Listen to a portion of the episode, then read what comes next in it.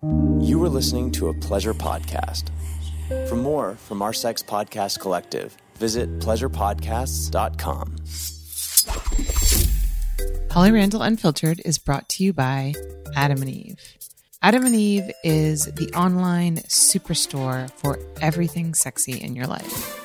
And with the holidays fast approaching, it's the best place to go get something for your special someone.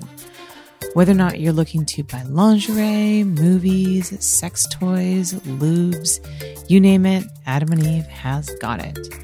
And with my code HOLLY, you will be getting a very special offer. They will give you 10 free gifts something for her, something for him, and something you will both enjoy. Six movies and free shipping with the code HOLLY at checkout. So, Get your Christmas shopping started early and visit adamandeve.com and use code HOLLY. Adam and Eve, where there is something sexy for everybody. Hi, I'm Holly Randall, and welcome to my podcast, Holly Randall Unfiltered. This is a show about sex, the adult industry, and the people in it. I'm a 21 year veteran of this fascinating little industry and as the eldest child of the trailblazing erotic photographer Suze Randall, you could say I grew up in it. So forget everything you think you know about porn, because this show is going to change your mind. My guests are some of the biggest names in the industry, and we unabashedly reveal the real behind the scenes stories the funny, the inspiring, the tragic, and the bizarre. Everyone has an opinion about sex work, but few people actually listen to the sex workers. So sit back and prepare yourself for a podcast which is honest, raw, and unfiltered.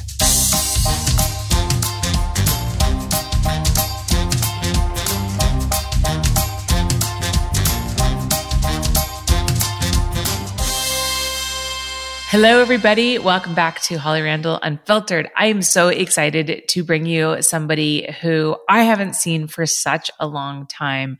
We used to shoot this amazing lady a lot. My mom actually used to shoot her quite a bit. So I'm so excited to see her again. And she looks incredible. And she's dressed up in like the most festive Christmas outfit, which I appreciate so much. So if you're listening to this on my audio channel, you should definitely go watch this on my YouTube channel because like you need to see how this woman is looking right now. I am talking about the only person who's ever been a Playboy Playmate and Penthouse Pet of the Year, the one and only Victoria Zdrok. Hi, Victoria. How are you? I'm really excited to see you. I know it's been forever. We used to work together so much. Yeah, you were a baby too. You're so young. But uh, yeah, you your mom shot the most beautiful photos of me. They're still my absolute favorite photos. Like I look at myself, I'm like, how amazing can this creature be? And it's all your mom's work. And you did some great work too. You guys worked together. She shot my pet of the year layout. Yeah. Yeah. No, we always had so much fun working with you. She says hello, by the way. Yeah, she was the best. She would climb up on the ladder and do all this other stuff that other photographers were too lazy to do. Yeah. Right. She still does that. Even when taking like family pictures, she like has to stand on a chair. A chair, yeah. She'd climb out these tall ladders and do all these overhead shots. I love overhead shots because I love true pinup. And the only way you mm. can get true pinup is sometimes is, is shooting down. Yeah. So tell us a little bit about your story because you've had an unusual journey. So I think that we need to make sure everybody knows um, exactly, you know, where you come from and the path your interesting yeah. path that you've taken. Yeah, I probably have one of the most unusual life stories uh, out there. So I came at 16 to the US. I was the first Ukrainian Soviet at that time exchange student. I was um, awarded like a really rare all academic scholarship because I spoke English really well in other languages. So I came to Florida and I was supposed to be here just one year. And of course, I immediately fell in love with the US. And I uh, said, well, you know what? I'm not going back. So I decided I'm going to get married. So I got married at 17 to my immigration attorney. And I moved to Philadelphia.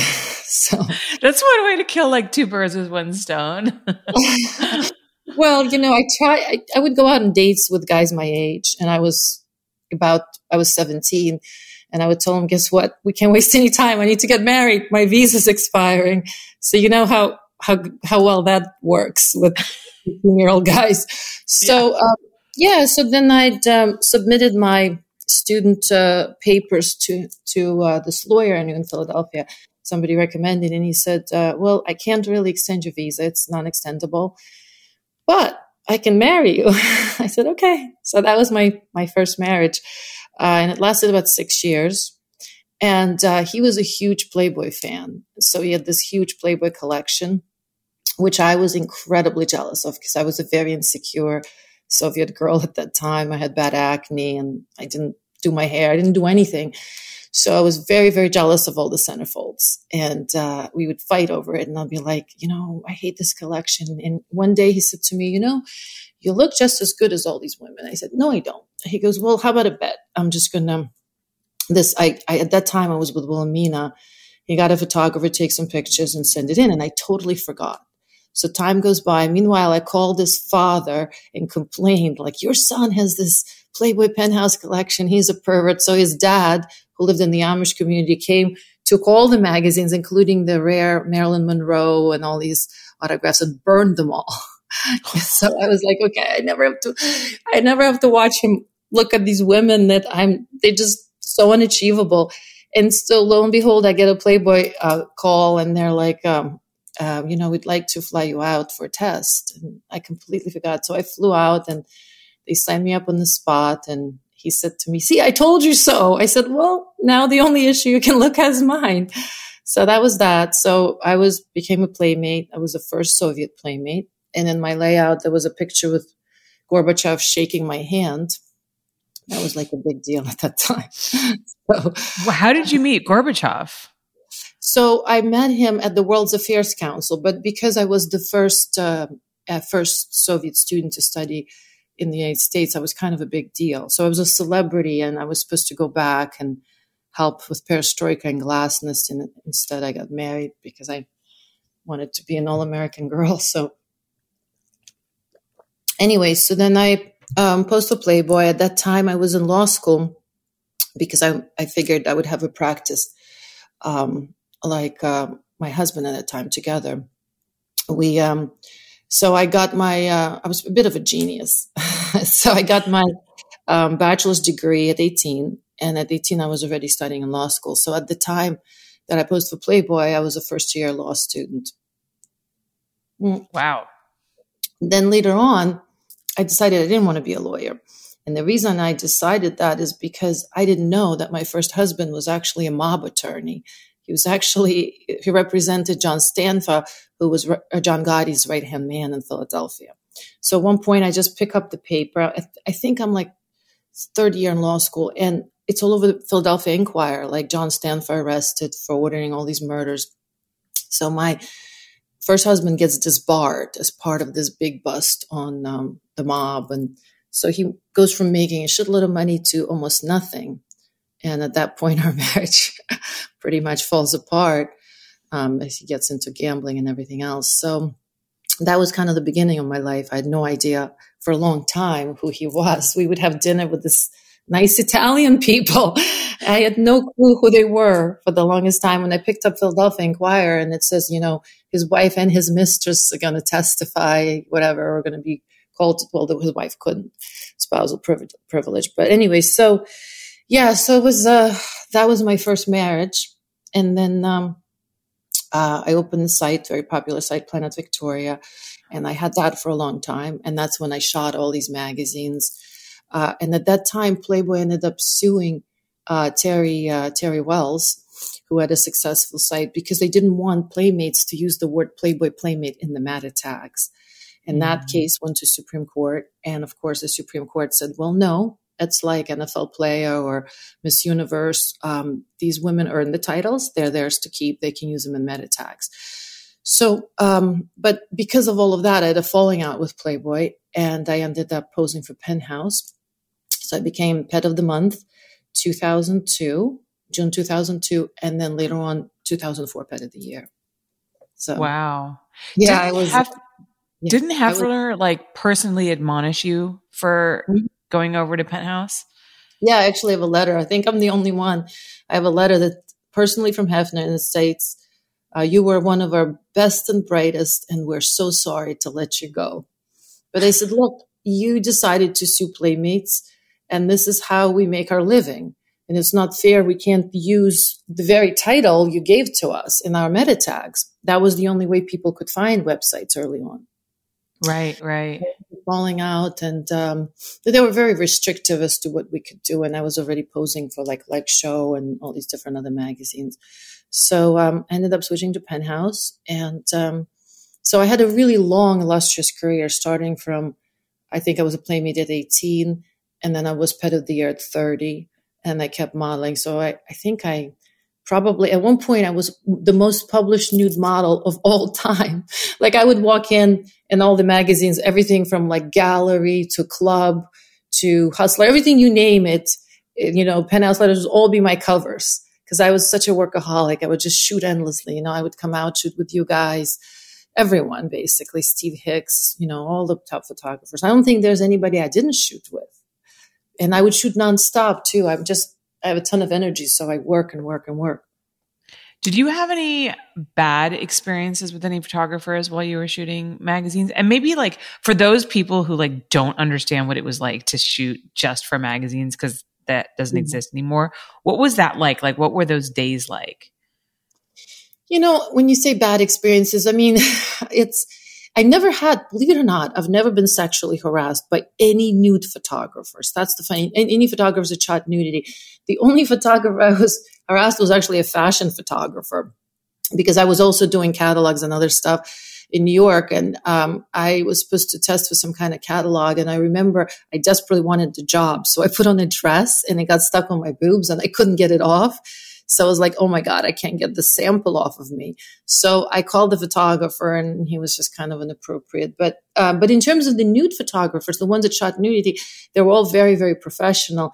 Um, but in terms of experiences, I think a lot of them are very critical. I, my, well, I remember when I first shot for Playboy and he, uh, um, Richard Fegley shot me and he was old at that time. He was shooting for like, I don't know, 30 years. And I just remember him being really bored and him saying, shooting a woman is like shooting furniture. There's only so many ways you can turn her. And I was like, okay, that's not very inspiring. But um, it wasn't a bad experience, just, you know, and then of course I was shocked how they criticized the model right in front of her. They'll be like, oh, you know, her boobs are too droopy and, you know, her hair is too frizzy and uh, her waist needs to be taken in, bring a corset. So they're talking about you as if you're not really there. So the objectification at first was a little bit shocking, but you get used to it. You realize that they're looking for a product in the way it looks on the paper, obviously. So it, you can't internalize it. Yeah, but that's yeah, that's that's hard though. It's funny that you mentioned that because you know I was you know taught by my mother to really look for ways to say how things needed to be fixed without making it sound harsh. Because you're right like we're we're looking to create this you know perfect fantasy image. Um and you know everybody's got you know creases in their waist. I won't even say fat rolls because that's not what they are. Like when you turn in a certain position, but it's like you don't want to be like cover your fat rolls. So, you know, you'd say things like, okay, like stretch up or like bring your arm up to hide the creases in the waist. Like there was just very specific like language and we kind of carefully danced around, you know, whatever it, whatever flaw we were trying to minimize. Um, you guys were but, amazing I loved shooting with you because I shot with Earl Miller first and he was like, you need to lose 30 pounds. I'm like, I'm size four. If I lose 30 pounds, there'll be nothing left of me. But then he was at that time telling everybody to lose weight. I found out whether it was pertinent or not. And then Carl Wachter tells me, "Oh, you'll never get in penthouse. You're just so over you. You're like overexposed and uh, you know bob doesn't even like playmates and you're not his type and you have cellulite on the back of your legs. So i run out and get all this stuff done you know and uh, and then he goes oh I, this is a terrible layout. It'll it'll never make it. And then i get a phone call oh you were scheduled to be miss june. So you know a lot of them are critical. I just remember crying many times, going, Oh, I'm never going to be perfect. I need to fix this and I need to fix that. It, you know, those two photographers in particular um, yes. had a reputation for being really unkind to the models. And, you know, I've heard yes. a lot of people tell me that made them cry, said stuff like that. Um. I think, I think you know, I think Carl Wachter told Jenna Jameson that she would never get into Penthouse because of like her chin or something like that. And I think yeah. he told me the same thing. Well, he said to me, Bob doesn't like playmates. There's no way you're going to get in. And I'm like, well, why are we even shooting then? Here. You know, why are we here? Well, I'm going to give it my best shot. But, uh, and then he puts these dead minks around my neck, right? So in the centerfold, I'm wearing dead minks with eye, with eyes. They're looking at me, and I'm like, Jesus, this is horrible. Of course, I've got all this animal rights activists going crazy. Like she's wearing dead minks with faces around her neck, but you can't say anything to him. You know, you can't say, I really don't want these things around my neck. Was that the layout where like he had them? He was it you that he took one of them and like attached it to your labia? It was yes. like hanging down. Was, oh my god! it was absolutely me. yeah, I, I, don't know what would. Why? Why? Why minks? Why? What does that have to do with being Russian? But I, they're around my like they're also like around my face, so you could kind of try to look at my face, and you see these uh, these beady eyes on both sides of these minks. They're on my, they're everywhere. I'm like, you know, it's the skins. I don't know. I guess but you know how you can't say anything. I figured, okay. And of all the pictures, that's the one that gets picked for my centerfold. I know. I remember that layout so distinctly because, you know, you're such an incredible model and such a beautiful woman. And I remember like we were pissed that like we didn't shoot your centerfold, yeah. like your original centerfold. And I remember looking at it being like, what the fuck is this shoot? Like, yes, imagine doing it and this, the minks smelled. They smell like, you know, like taxidermied animals.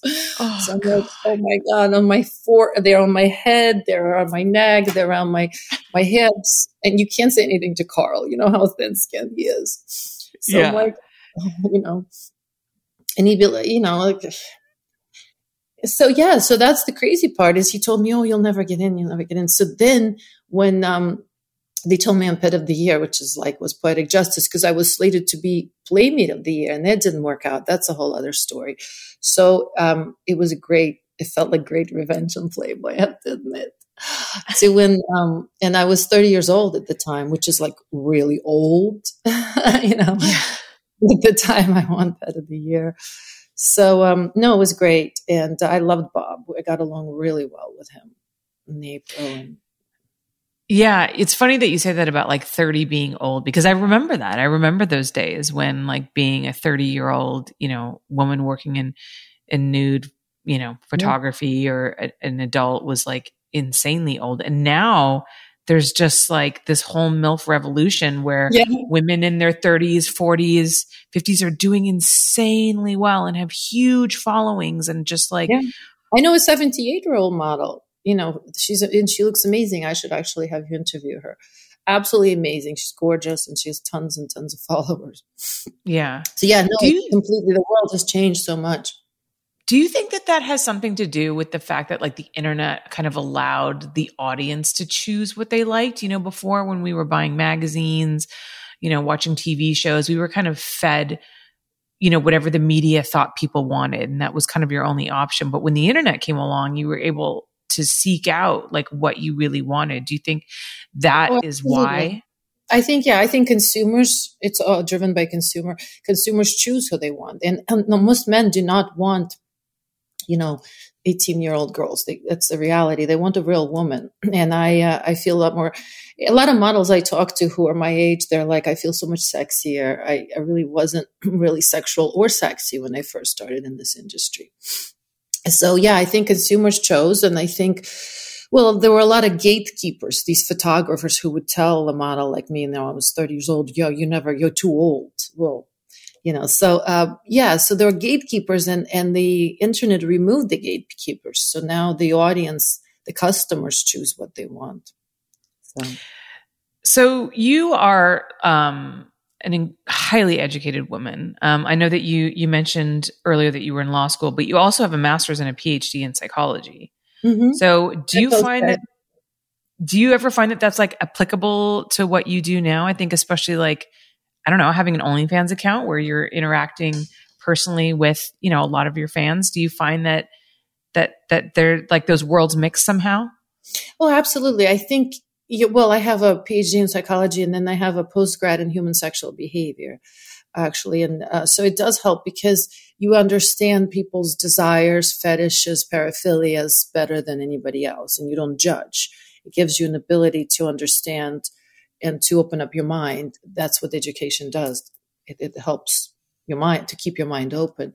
So yeah, I um, so I have a PhD from Drexel in clinical psychology, and then I worked. Uh, so after I became head of the year, then um, you know when Marc Bell bought the magazine from from Bob Guccione, he made me. I replaced Xaviera Hollander, uh, who wrote um, the um, Happy Hooker and all this uh, as a Penthouse advisor. So I started answering, and I became Penthouse editor. So I was their editor for six years, uh, and I wrote. Uh, so I edited like the letters, and I wrote columns.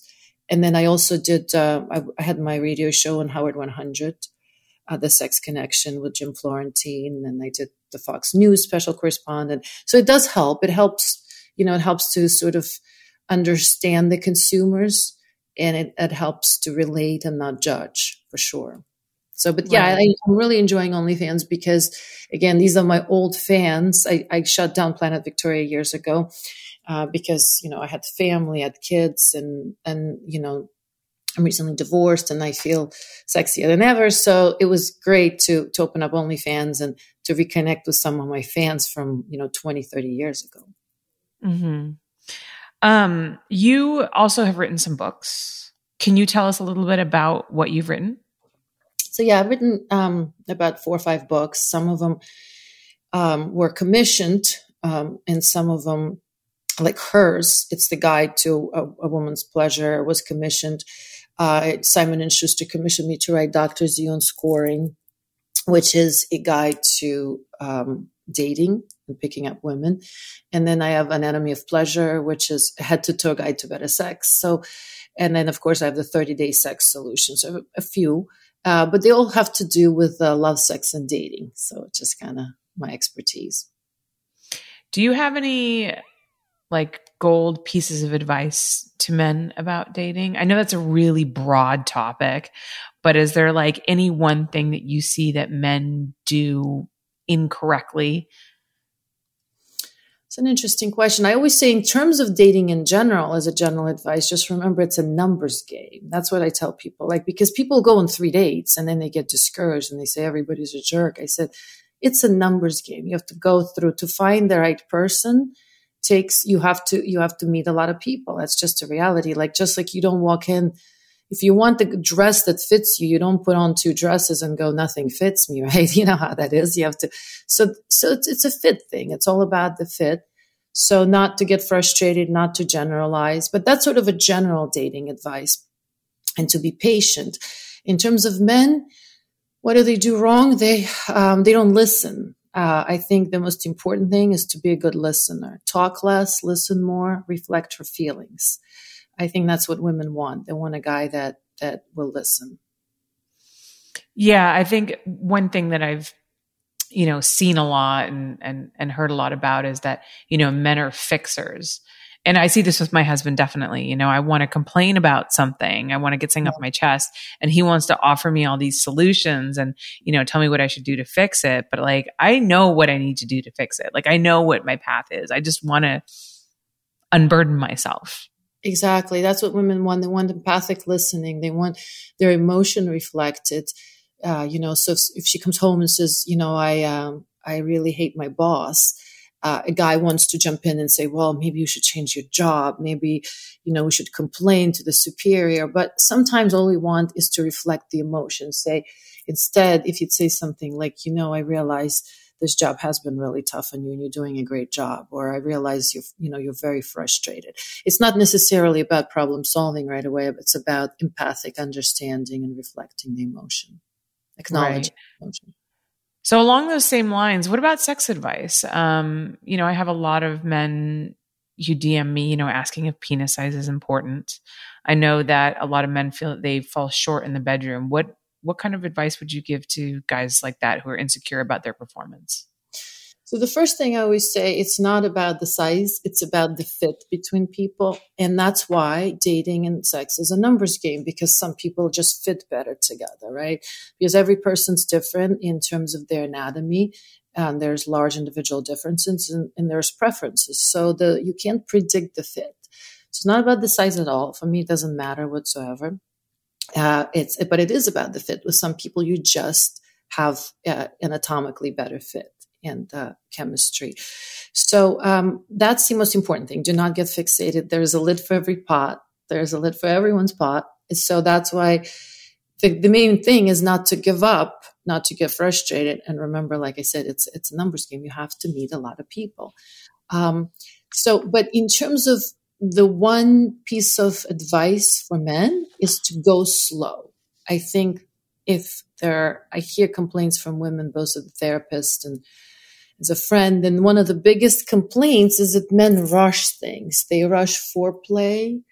They rush kissing. Women love foreplay. It takes, there's a huge gap in terms of arousal um, between men and women. Uh, female um, sexual desire is spontaneous. Female sexual desire is responsive to the environment. So, like I always tell them, it's like Letterman said, you know, men are like fire they're always ready i mean i'm sorry men are like firemen they're always ready women are like fire it takes a bit to get them started then they'll burn with great intensity so i think it's the patience and uh, slow down I tell I, t- I always tell men to slow down sexually they tend to rush things you know what i mean? The touch has to be lighter slower um, it just you have to to let her uh, feel the arousal. God that's such a I've, you know, of all the conversations that I've had with somebody like sex therapists and and other women on on how to please a woman, that's like the number one thing is is is that men rush things and that women take a while. But I love your analogy, you know, about how women are like their sexual response is like environmental, is like based kind of on like what's happening around them. It's not just like a, a genital thing. And I find that to be so incredibly true. Yeah. Um, so, um, because I always tell men men are very visual. It's easy for their response is very kind of automatic, testosterone driven. Women are more complex because for us, sex is a full body and mind experience, right? A full body experience. And we're more, uh, you know, our um, olfactory sense is, is much, much greater. So smell is important to us. Our audit, we're more auditory than just visual world. Um, so we have to, so it's, it's um, a lot more uh, a lot more senses are involved for a woman to be aroused it's not just so visual right what do you think is the one thing that you would you think that men need to understand about women? I think that one of the hardest things for men to understand is that um, you, know we're just by nature more emotional and our brain is different. So it's not because we want to be more emotional, but women have a much thicker um, corpus callosum, which is the part that connects the two hemispheres. So we can't compartmentalize like men do. Like men, men could, you know, once they're focused, say, on sex or whatever it is, they can put everything else away, right? They're able to compartmentalize things and everything is in different compartments and to shut off. We can't do that because our, our hemispheres are more connected. Our brain is more interconnected. So if we have, problems or issues, it's hard for us to just shut them down. Like we can't just forget about them. We have the revolving to do list. We have all these things interfering sometimes with our arousal or our ability to connect in the moment. So sometimes we just need longer time to be able to switch. Uh, and we can't, you can't just, like I said, put things away in neat little boxes the way men do. We're different brain. Yeah. And also, I think one of the other the other really important advice is that women love face to face conversations. We find we have oxytocin release, which is it's a calming hormone. We like that face to face conversations. Well, that's something that most men and women need to understand is that men find face to face conversations that kind of tete a tete confrontational a lot of times, while women find them soothing. So when a woman wants to have a conversation like this, um, a lot of men kind of avoid that. So one of the best things to discuss thing is if you are um, side by side. So for men, side by side communication is more soothing face to face is kind of a confrontational thing because from an evolutionary perspective the only time men would talk face to face usually is before the battle so if you want to have a good conversation important conversation go for a walk and then talk uh, instead of that face to face sit down thing that women want to do that is really solid piece of advice that i'm gonna take home with me that was that was i've never heard that before and that totally makes so much sense to me yeah, so um, it's easier to talk if they're doing something. If you're like gardening together, if you're yeah, working, if whatever it is you're doing, and but it's not it's not confrontation with it side by side as opposed to face to face. Okay. From a psychological perspective, how do you think dating and relationships have changed in the last ten years? Well, in some ways, I think it's harder today because we have so many options now and they're so easily available, you know, right on the phone, right there. So I think people are developing a bit of attach, um, a, a, bit of attention deficit. I call it romantic attention deficit disorder, where it's sort of kind of, it's hard to focus on one person, right? It's like a shiny ball syndrome. Like there's so much going on at once that I think again, people give up easily and, and it's sort of hard to, to get depth because, you know, it's just too many distractions and it's just so easy, um, right now to meet new people that, um, uh, I think it's harder again to to establish deeper connections for people. So that would be one thing. Uh, I think also that um, accessibility of porn it has changed, especially male perception of what women want and what women are like. And that may be an issue, especially for new generation as I see it, because uh, men are exposed to porn at such young age. I mean, we're talking 10 year old boys who are looking this stuff up on their phones. And then you wonder what kind of perception they're going to have of women and what women want and what women are like and what dating is like. It's So one big social experiment. Yeah. I want to come back and talk more about that, but um, let's take a quick commercial break, and then we're going to come back. We're going to talk a little bit more about um, also what it's been like for Victoria. Uh, I know you've got kids raising children um, in the adult being an adult um, model. Um, the fact that she's doing hardcore now for the first time on her OnlyFans, and so much more. So hang tight, guys. We'll be right back. Holly Randall Unfiltered is also brought to you by Like a Kitten. Has your sex fallen into the same old dull routine? Break those habits with a fun, sexy box from Like a Kitten. And there's no better time to try spicing up your sex life than this holiday season. After all the office parties, guests from out of town, and managing your in laws, you and your partner deserve some quality alone time together. From tantalizing games to tempting lubes, massage oil candles, and gold handcuffs, this box is guaranteed to be a new holiday tradition. No matter what list Santa designates for you this year, we believe it's okay to be a little bit of both, naughty or nice. And this holiday season, you can decide. And just so that you feel good about the Christmas spirit of giving, a portion of all sales goes to charities that focus on women's empowerment, education, and health. And right now, Like a Kitten is offering our listeners 20% off and free shipping when you go to likeakitten.com slash holly or enter code holly at checkout. That's like akitten.com slash holly or use code holly to get 20% off these incredible boxes. You can also check out the link in our episode description. Hey guys, all right, we are back. Um, so Victoria, I just want to know a little bit more about uh, your writing before we move on. Um, you write a lot about fantasies. Um, have you found that there's distinct differences between the fantasies that men have and the ones that women have? Absolutely. Well, in fact, I wasn't even the one who found. I, I read a study once and then it sort of confirmed my observations. So women tend to need um, certain ambience for their fantasies. So we have, when we fantasize, we tend to have a place, we tend to think of um, like we need to cr- we create a scene, a storyline, and in women's fantasies, they will talk about how they look. They'll say, Oh, I looked great. I wore this really sexy dress and I was really tan. Men never talk about how they look. So men's fantasies are more about acts and parts.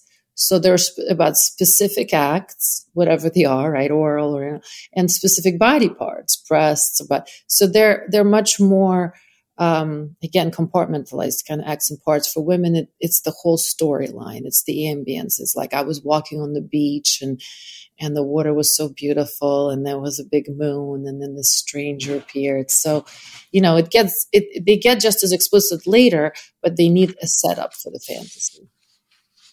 Yeah, that's so true. Do you think that that's why they say that, like, you know, feature porn movies, which has a whole storyline, is, you know, porn for women, and then like the gonzo straight to the sex is like porn for men? Oh, yeah, absolutely. I remember I met uh, Candida Royalle, who was was amazing, and she was the first. She was a performer who then became, um, uh, you know, she became a producer, and she produced what she called porn for women for couples. And that was specifically what she did. She said women need a reason why. They don't want they want to know why these people are having sex. Men don't care. They just want them to have sex. So for, for women it's always like well it has to be a firefighter who showed up or a handyman or a trainer or pool boy. There has to be a reason and a setup why these two are going to have sex right? Men don't really care as long as as long as sex is happening. They don't care why. Yeah. So we need the why so you made major headlines in 2016 um, when a audio of a conversation with you and Donald Trump came out, um, denying that you had gone on a date with him. What is your side of the story, and how did it feel to be thrust into the political spotlight like that? Well, so first of all, I met Don- the Donald back in 1996, and the way I met him is I got a phone call from Playboy Models, which was a separate entity that Playmates could work for, and at that time I was the their Playboy uh, catalog contract girl, so I was on every catalog for like six months. So I guess he was getting my catalogs. Actually, it wasn't him who called his secretary, and they said, you know, Donald would like to meet you. He is auditioning models for his uh, casino campaign, and it's like a hundred fifty thousand dollar campaign. And uh, one of the lucky models will get. To, later on, I found out there was no campaign. It was just a ruse he would use to to meet women, of course. Uh, so it was for one of his Atlantic City supposedly campaigns. So I, so he sent me a limo. I lived in Philadelphia at that time. In fact, I was, I believe I was still married. It was 1995, 96. So uh, I go, I go and and I um, come out of the limo, and there he is, the Donald standing, and he goes to me, "Do you believe how incredibly tall and handsome I am? I don't think cameras do me justice." And I'm kind of like, okay, I've never had any anybody who starts a conversation like that. I go, well, I guess you are really tall in real life. But anyway, so let's just say we had the, the first dinner and I'm kind of being patient about that campaign and stuff. And the entire time he only talks about himself. So, um, and about all the women he's been in and about this and that and his ex-wives. And I'm like wondering, where is this whole campaign thing going to be discussed? So I sort of bring it up, and he goes, "Well, I haven't decided yet. Uh, there's like this U.S. Open. Can you come to the U.S. Open?" So I ended up coming to U.S. Open, and I was in his booth, and he told me, "Go out there and wave to all of my fans." And I'm going, "Well, maybe they're my fans." But anyway, so ended up going, and so I remember at the end of that, trying to convince me to come to some kind of party and to bring all these playmates. And I said, "Well." The way it works is we get paid to go to parties. You know, we don't just get up and go to parties because we want to go to parties. And he's like, no, no, no. There's a, you know, my millionaire friends and I, we, you know, we don't pay anybody. I said, well, these girls are not going to get out of bed, get ready to go to a party. So anyway, so I met him for I think three or four dates at this point, and at the last one, I brought it up. I said, "Look, what's the deal with the campaign? Because this is the whole thing." You know, looks me straight in the he looks me straight in the eye and he goes, "Honey, we use real runway models for that." So at that point, I was like, okay, what? This is bullshit. I'm not meeting anymore. So that was the end of it. And he left me a bunch of messages. So now, fast forward 2004, we fast, fast forwarding. And I kept running into him at the Playboy parties. I would just ignore him. So now in, so this was 1996. In 2004, when I became pet of the year, I did a story for Chauncey for Stepping Out magazine. I was on the cover. And he asked me about different famous people I met or dated. And I talked about like Prince Albert and having sex with him. I was honest. I'm pretty honest and candid person. And I mentioned, you know, Donald. I said I never had sex with him because, you know, I didn't find him attractive and I didn't like him and just wasn't relevant. And he lied to me about the campaign. And I think he has a narcissistic personality disorder. So that was the end of it. So now Donald calls to do fact check. He calls, I mean, I'm sorry, no, uh, Chauncey, the, the journalist, calls Donald to do fact check. And apparently he audio taped the whole thing. So first he says, well, you know, we just interviewed this model and she says, you have a narcissistic personality disorder. Of course, Donald freaks out. He goes, I don't have any, I don't even know who she is. I've never even met her. How could she diagnose me with narcissism? So it sort of devolved from there. And, uh, and of course we have pictures together. So he's like, oh yeah, I, I guess I, I did meet her. So you know, uh, so from there on, and, and then he's begging Chauncey not to publish this. He's like, I don't need this. This is not true. She's making this up. And I'm like, why would I make this up? This happened in 1996. There's pictures of us together. And like, there's no reason. And, and he knows he has a narcissistic personality disorder. At this point, I'm a PhD level clinical psychologist. And having met him in person, I have every capacity to diagnose him with that. Uh, I said, perhaps with also some sociopathic traits to throw in. So of course he did not like that and it just went back and forth. And then he started making up that I was chasing him and I was the one calling him and all this kind of stuff. And of course, then I got really angry and said, all right, well, you want to know everything about our date and everything he said to me and everything he said about his ex-wives. So then, then of course, the, the part of the clip, um, where he's ranting and it's his usual rant. He's like, I don't, this girl, I would never go out. She's ugly. She's the ugliest playmate I've ever met. She's not my type. And why is she even in penthouse? And who would want a 30 year old pet of the year? And he's just going off and on. And he, she doesn't even look that attractive.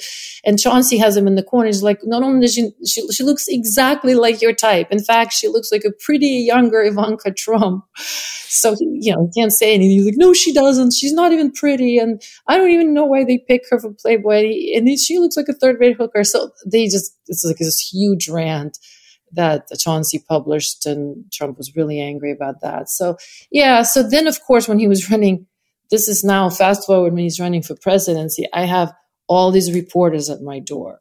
And I'm li- literally hiding because by now I have kids. And my, my daughters are saying to me, Oh my God, mom, there's reporters. They want to know where you are. And I, so I said, I have nothing to say at this point. I just did not want to get my kids involved in the whole controversy. So I declined. I said, whatever I said in 1996, whatever I said in 2004, feel free to reuse it. I have no further information to comment on that because I just did not want to be involved in the whole election mess there. So, so that was that. Wow. Never wow. slept with him, but somehow all the websites on the internet says I was his girlfriend, which is ridiculous.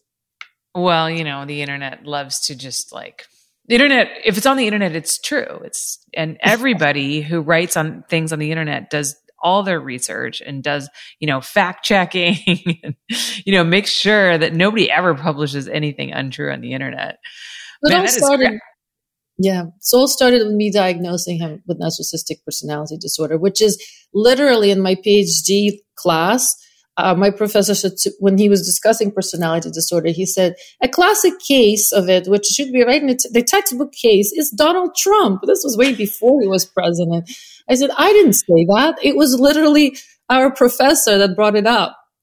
So that's how so that started. You, I'm just curious because you said that Donald knows that he has narcissistic personality disorder. Do, wouldn't people who have narcissistic personality disorder like not recognize that isn't that part of being narcissistic is the inability to be self-aware well to a certain extent i mean i think he he he knows by now i'm sure it's been brought up to him and i don't think he cares the truth is that narcissists don't really care if you call them narcissists they just mm. want audience and attention at all costs, right? That they have, they want the spotlight. They want to be the center of the spotlight and attention, and we all know that he does. So um, I think on some level he does. I think he just at that point he didn't like some some centerfold pointing it out, perhaps you know. So he figured he'll just say, "I never, I don't know who she is." He had no idea that you know yeah. that would just make him look like a liar. That's so, crazy. So you have kids, um, and you know I've interviewed a lot of women who work in the adult industry who have children who have either given advice on how to tell their kids about their job or are concerned about how they're going to talk to their kids about um, what they do for a living. I know that I know that you're doing hardcore porn on your OnlyFans only now, so you have you know, the stuff that's out there of you is is probably a lot tamer than some other people that I've spoken to. But um, how did you manage that? And you have a daughter who I think is is modeling now. How do you talk to her just about modeling in general, like glamour modeling? Because you spoke earlier about you know photographers being really critical and really like unkind. Like, how do you how did you set up your daughter to kind of deal with that? Well, my kids were actually modeling at a very young age. Like Silvana was with Ford um, since two years old, and she was um, she was like a Neiman Marcus. I have so much of her modeling work, Neiman Marcus books. She's actually worked a lot as a little little girl, mm-hmm. and then later on, Ford closed their a kids division, so I switched later to Wilhelmina, and my other daughter uh, worked also from a young age. In fact, when she was seven, she was the face of Young Versace.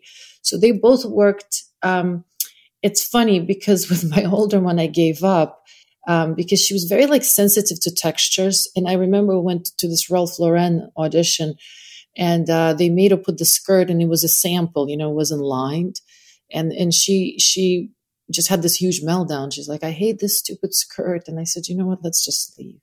She was crying. She was itchy. So um, so i gave up with them for a while um, and especially when after my son was born. So they were they were in the industry from the time they were two or three years old. So they they knew. I remember my um, my uh, yeah, that's my second daughter. She did a thing for Nickelodeon where they made these kids. They said we need high energy kids. She was high energy. They literally kept them jumping up and down for 10 hours straight. And she was complaining to me. She's like, Mommy, I don't know, they're five or six years old. I want a break. They're like, No, we need these kids dancing for six hours straight. They're going to be dancing. That's why we specifically warned the parents that these have to be high energy kids. So I think they were used, they, they knew about how callous the industry is. I mean, they, they felt it firsthand. Like the designers not caring that the products are not lined and that the, you know, that there is pins prickling the kids, the fact that they just want the final product. It's exploitative like that by its design, right? So they were familiar with that.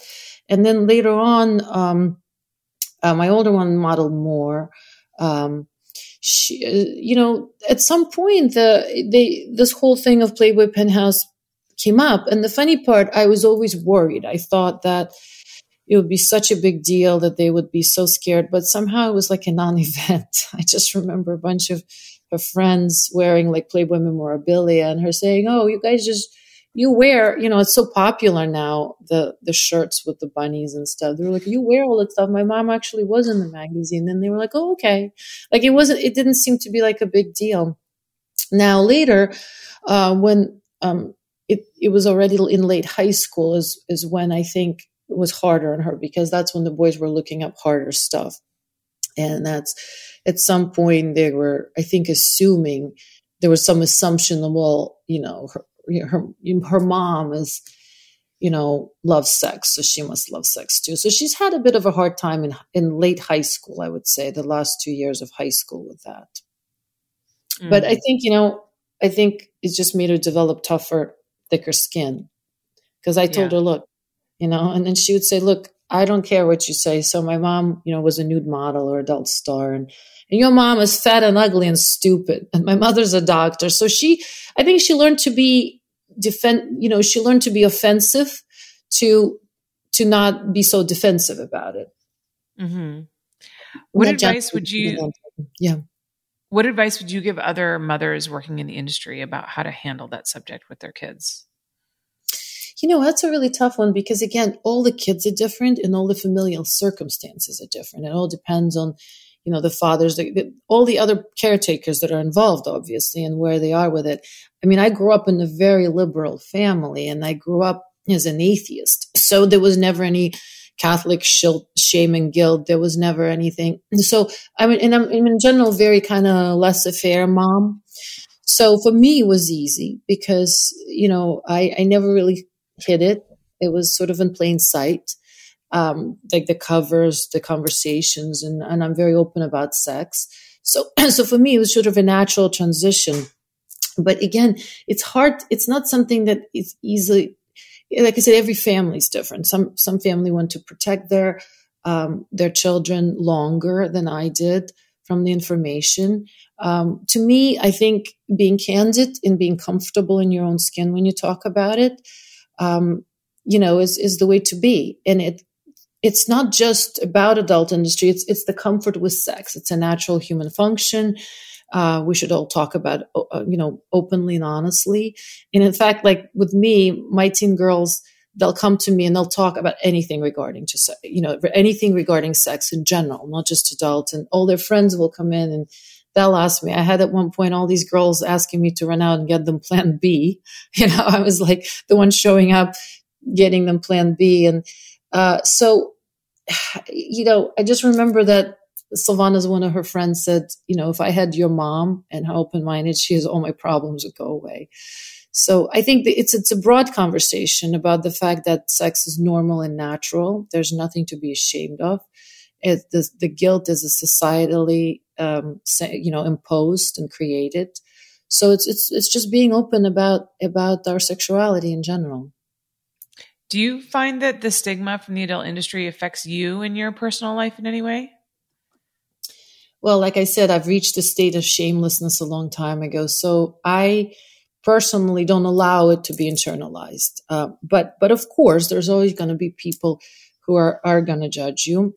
I think the biggest issue it comes up is with, um, is when if you're divorced and dating and you're dating someone with children, that's where the issue comes up because the ex-wife of that person is very very easily could, could manipulate it against that person and say you know you're dating a porn star and i don't want my children around porn porn stars. So that's where it comes up a lot. Um, personally though I, I don't allow it to to affect me. I've always worked for myself. I've always been a free thinker. Uh, so and whenever the issue came up uh, it came up when I was getting my PhD, and I said, "Well, if this issue comes up again," they were mentioning the fact that I had a paid nude website and I was getting my PhD and that uh, the patients would be damaged. The patients I counseled at the time were homeless, unemployed veterans. I said, if you can prove that a homeless, unemployed veteran can pay $25 to join my nude site and then would be damaged by seeing their therapist, then we were going to have some kind of discussion. But till you can do that. So I, you know, I don't allow it to get to me, but I know most people are more fragile and the, in, in the adult industry is not for the fragile people there's going to be stigma there's going to be judgment it's for people who who have to learn not to care what others think mm. yeah that's so incredibly true you know um, i always say the adult industry isn't for everybody but for the right people it can be you know the perfect career choice do you feel that it's been the right career choice for you you know, I, I feel like it's been incredibly empowering to me, and I've never regretted it. People would say, you know, you've ruined your career as a lawyer, whatever, you, are going to regret posing for Playboy. I've never regretted the path I took. Uh, I feel like in many ways it's been like inspirational for other women. It's been empowering, and and and and people say, well, it's it's kind of po- almost post feminist, where we don't need feminism. We we um, women can make their own choices, their own decisions, and they don't have to be constrained by societal judgment who they should be or can be. So yeah, for me, it was a right choice. I I love uh, sex education. I love um, everything related to love, sex, and dating. So it's sort of a natural natural um, tie-in for me. I've never regretted it. Yeah, that's amazing. Um, okay, let's talk a little bit about your OnlyFans. yeah, I started it during pandemic because my practice declined and there was just so much free time and everybody was talking about it. So it was a good time to start for sure. Plus, I was excited to have a platform because, like I said, I had Planet Victoria and it was a very successful site for many years. But the problem, the uploads were difficult. The there were a lot of issues associated with running your own website. So I like the fact that there was a platform which uh, which had you know certain uh, rules and regulations and that made it easy to interact with fans like that. What has been um, your experience interacting with your fans? You found that a lot of them are like your original fans from the beginning. Um, have you acquired have a lot of new ones discovered you? Like what is your fan base mostly like? So i have i have a lot of loyal fans some of them in fact that have every single picture i've ever had that some of the pictures i never even seen because I would shoot and not bother to look at the content. So I have some of the old loyal fans and, and I have a lot of new ones. Like you said, MILFs are very popular right now. So I have a lot of young, young men who are, um, who are joining as well. So it's, it's a com- combination. And you're shooting hardcore for the first time. Um, yes, sure so many people are excited about. So tell us a little bit about that. They try to talk me into it. I remember I shot um, Michael with Michael Ninn. I did his Temptation video, which is, was kind of groundbreaking at that time because that was um, hardcore, but girl girl hardcore with my friend Lynn Thomas. And he tried to talk me into boy girl hardcore, and I said, "Well, it's a slippery slope, but I'm not sure I want to." I want to get on that slippery slope. And then, of course, you know, I got busy with the kids and life and, um, and my other career. Um, so yeah, it was, I decided, well, Brittany Andrews is the one who talked me into it. She said, you know, it's time, Victoria, it's time. I said, all right. so I went out and I stayed with her and she said, I'm going to get you the hottest male porn star. And he really was great. Um, you're going to enjoy it and, uh, we're going to do it. It's going to, so we did a great job. She was the producer on it it's a uh, it's um four girls and one guy, and apparently got Can nominated. My yeah. Mm-hmm. Can I ask who, who's the guy? Yeah, Johnny Sins. Oh, it was oh yeah, he's amazing. Oh my god, Johnny Sins is incredible. yeah, he is probably one of the best in terms of he he do, you know what it is he he manages somehow to create romance on the set which is really amazing and i think what every woman wants it's like the whole the compliments, the touch. He definitely has um, he definitely has a charm factor that I could see why many women fall for him. Mm-hmm. So, but yeah, the the um, uh, it was it was it was a lot of fun. I have to admit. um, so it was we shot a lot of it at Brittany's house, Brittany Andrews' house in Las Vegas. She was the producer, and it's um, he said four girls and one guy, and she just told me recently got nominated for some AVN awards, so it should be interesting. Fantastic. Well, congratulations on the award nomination. That's awesome. well, Victoria, thank you so much for coming on. It's been such a pleasure to get to know you. Um, we're actually going to do a special bonus Q&A for my Patreon members only. So if you guys are a member of my Patreon, you'll be able to check that out. But um, for here, we're going to close this out. So, Victoria, can you tell everybody where they can find you online? Go ahead and plug sure. all so your plugs. Yes, if you want to find me on Instagram, it's at Legendary Playmate. Uh, and then because somehow Victoria's Zdrok was taken in every variation of that, so I ended up getting Legendary Playmate. And uh, the OnlyFans, it's OnlyFans Victoria Zdrok. And for those who still have trouble with my um, last name. It's Z D R O K. Th- three consonants in a row. You have to remember because you're going to have desire to stick a vowel in there. No, it's Z D R O K. so like the doctor in it, D R O K. So Z D R O K. So uh, OnlyFans I've unlocked for those who prefer that platform. And I have Twitter as well. So, but yeah, the it's all tied in on um, the Instagram, which I restarted Legendary Playmate. Is your Twitter legendary playmate as well? Uh, I think that's Victoria Zdrok. Pretty okay. Sure. Okay. And you guys can find me at Holly Randall on Twitter and on Instagram. Don't forget to follow me on TikTok. I have a TikTok, um, Holly Randall Unfiltered. I also have an OnlyFans, onlyfans.com slash Holly Randall. And of course, if you want to support this podcast and listen to this bonus Q&A that we're about to do, go to patreon.com slash Holly Randall Unfiltered. Thank you guys so much for joining us. Have an incredible holiday season. And um, Victoria, thank you for dressing up so festively. You look amazing, and I'll be a little elf I'm, for you guys. you definitely have put us all in the spirit. Happy holidays, guys. See you next week. Thank you so much for listening. If you love my show and want to support it, I ask that you take the time to rate and review my podcast. Now, if you're not sure how to do that, you can go to ratethispodcast.com slash HRU and you'll automatically be directed to the various podcast apps your device supports and then be led to the place where you can rate my show. Five stars, of course, and leave your glowing review. Okay, it doesn't have to be glowing, but you know, say something nice. You can also financially support this show through my Patreon by visiting patreon.com slash Holly Randall Unfiltered, where you get so many perks for your support.